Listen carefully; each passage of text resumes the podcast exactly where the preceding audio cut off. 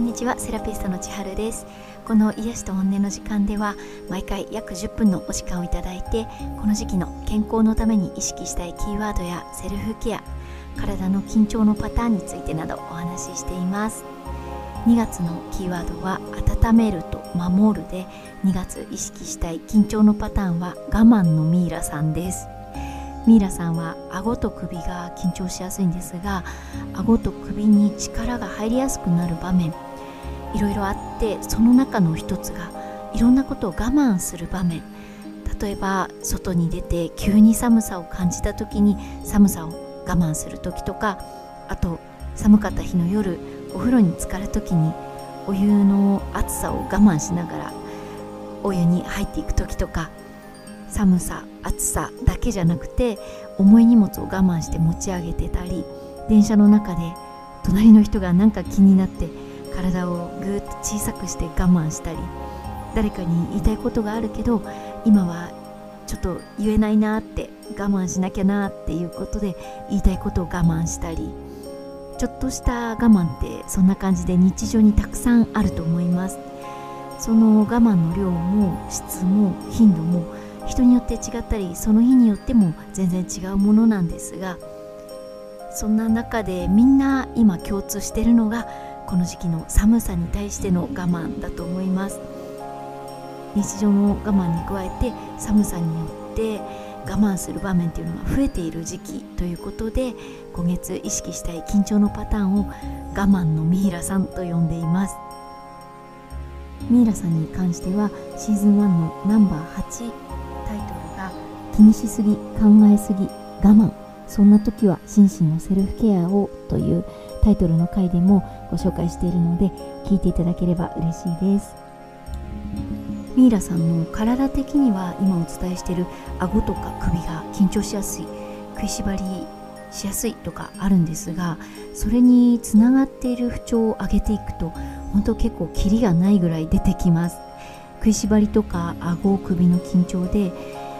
その近くにある喉周りの筋肉も緊張するし唾液が出づらくなっていくので喉が弱い人あと最近喉が弱ってるなっていう人ミイラさん状態で顎や首も硬くなっている確率も高いです。あとは食いしばりとか顎首の緊張で頭の筋肉も硬くなっていくので頭痛とか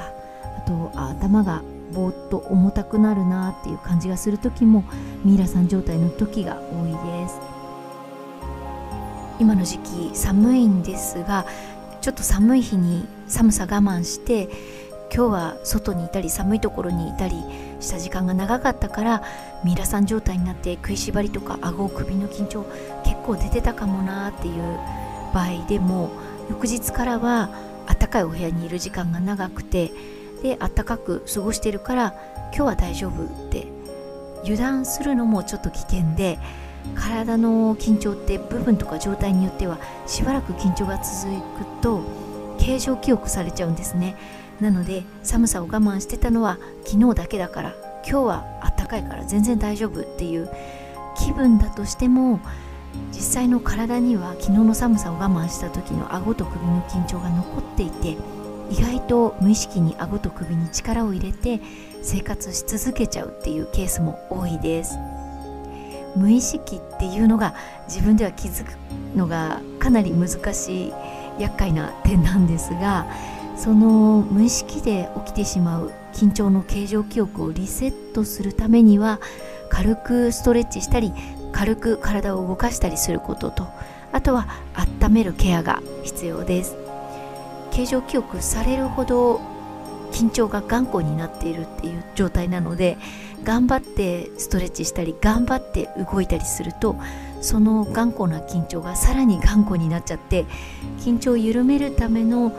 ストレッチとか運動だったはずが逆に頑張って伸ばしたり頑張って動かそうとして我慢のスイッチが入ってまた顎と首に力が入っちゃう。でストレッチとか動かすことを終わってからああ終わったって力が抜けるみたいなそんなあのストレッチとか体を動かすことの目的が全く違くなっちゃっていて終わってから力抜けるおかしな癖がついてしまいます。マッサージ受けるの初めてとか久しぶりとか究極にミイラさん状態っていう状態でお越しいただいた方とかの時にはマッサージでもそれが起きやすくてせっかく体を緩めるためにマッサージを受けるっていう目的なのに私が手で体に触れている時にはよし受けなきゃってなんか力んでグッて力が入っちゃってで私がその方から手を離した途端にはあって力が抜けて見るからにほっとして緩んでるっていう感じになっちゃう方もいてちょっと触るとグッて力入ってで手を離すとはあってリラックスしてっていうその繰り返しになっちゃう時があって私はマッサージしない方が力が抜けるってことは今日触らない方がいいのかなっていうこれじゃまずいっていう状況になっちゃってそうなるともう本当にありとあらゆる手段でどうにか緊張が抜けるようにできればうとうと寝ていただけるようにっていう感じでいろんなケアを試しながら力が抜けてる状態の時に不意打ちをしながらほぐしてみたりいろんな作戦で形状記憶の緊張をなくせるように頑張っています。いろいろ喋っちゃいましたがその日の頑張りとか我慢が翌日以降も形状記憶されちゃうっていうことがないように今の時期のストレッチや運動は特にいきなり頑張って伸ばすとか頑張って動かすっていうのがかなり NG 事項になるのであちょっと顎とか首に力入っちゃってるなとか他の部分でも緊張が続いてるなとか昨日すごく我慢したり昨日すごく緊張したっていう日の翌日もストレッチや体を動かすことはまずは軽い状態から始めること。軽いストレッチとか軽く体を動かすことっていうのからスタートして状態を見ながら緩めてみてください。あともう一つだけ温めるケアも緊張の形状記憶を緩めるのに有効なケアなのでおすすめしたいんですが特に今の時期温めてほしい部分冷えてないかなって気にかけてほしい部分は6箇所あって目こめかみ耳脇腹膝周り足首この6箇所です。目は乾燥で疲れやすいので冷えというよりは手で温めてそのあったかい状態で目が休まることで全身が休まるので目を温めることおすすめであとこめかみ耳は寒さでの食いしばりでお顔の印象が疲れ顔になりやすい時期なのでこめかみと耳手のひらでじんわり温めてあげるケア。あとこめかみも耳もできれば指の腹でほぐしてあげるとさらにお顔の印象が元気になります。あと脇腹は呼吸が浅くなって消化が遅くなっててお腹が張っているっていう人が多い時期なので脇腹を温めることおすすめに入れました。呼吸が浅い時になんで脇腹を温めるかというとちょうど脇腹の肋骨の一番下の辺りに横隔膜がくっついているので脇腹を温めたりさすったりすることで横隔膜が動きやすくなってそれで呼吸が深くなって消化機能も良くなります。あと膝周りと足首はもうこの寒さで冷えて機能しにくくなるので膝をさすったり軽く屈伸して膝周りの筋肉を温めたり足首もできるだけ冷やさない工夫をしてできる時には手当てしてみたり足首回したりでウォーミングアップをしてみてください。私は普段はいつも5本指の靴下を2枚重ねで履いてるんですけど最近は1枚目の靴下を履いてからアキレス腱の辺りに貼るミニ回路を貼ってで2枚目の靴下を重ね履きしておくと足首が熱すぎずとても気持ちいいあったかさになるので気に入っています。すごく足が冷えるっていう方とか今日はちょっと冷える場所に長くいるなっていう方は是非春回路のミニサイズを1枚目の靴下の上にアキレス腱あたりに貼って2枚目の靴下をその上から重ね履きっていうのとってもあったかくておすすめなのでぜひお試しになってみてください。今日は最後に顎や首を緩めるワークと耳周りを緩めるワークおまけしたいと思います。今日も聞いていただきありがとうございました。この時期の過ごし方顎や首のセルフケアについてなどもその他にも何でもご相談ご感想もいただければ嬉しいです。公式 LINE ブログインスタグラムノートなどの情報あとはオンラインショップの URL なども番組情報欄に載せています。それでは今週も寒さが続きますが日常の中に何か一つでも癒しがありますように。そして独り言でも本音をつぶやいて安らげる時間がありますように。また次回ご一緒できることを楽しみにしています。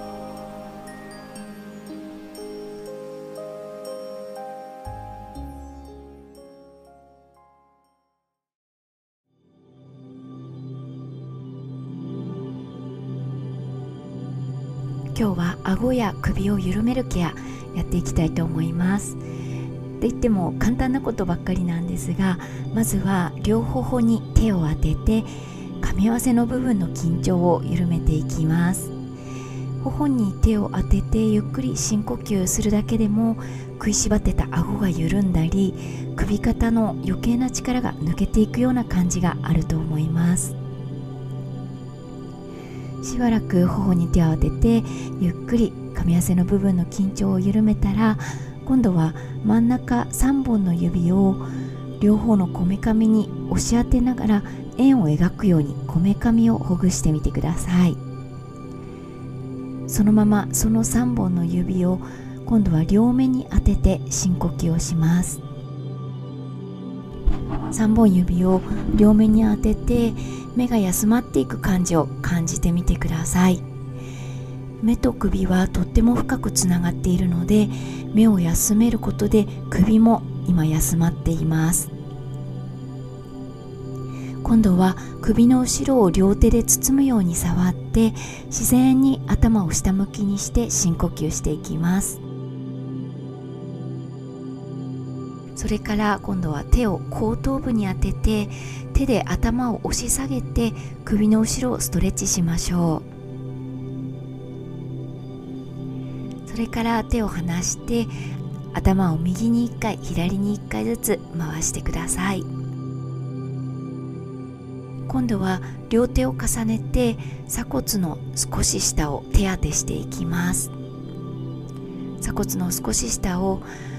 手当てしたままの状態でゆっくり天井を見て首の前側を伸ばしましょ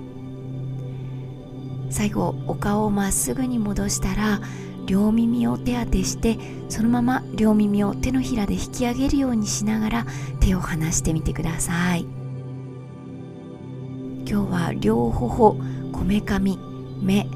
首の後ろ首の前鎖骨耳を触って顎や首を緩めるケアやってみました。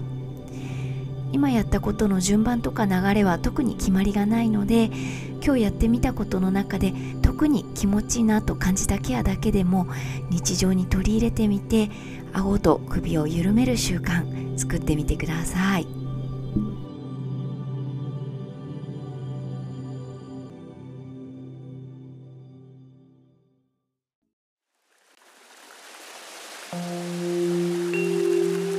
今日は耳と耳の周りをケアしていきたいと思いますまずは手のひらを耳に当てて深呼吸していきましょう。寒くて耳が冷たくなっていたり逆にお部屋が温まっていると耳が少し熱くなっていたり手を耳に当てるだけで頭や噛み合わせの部分がジーンとしてくる場合もあります。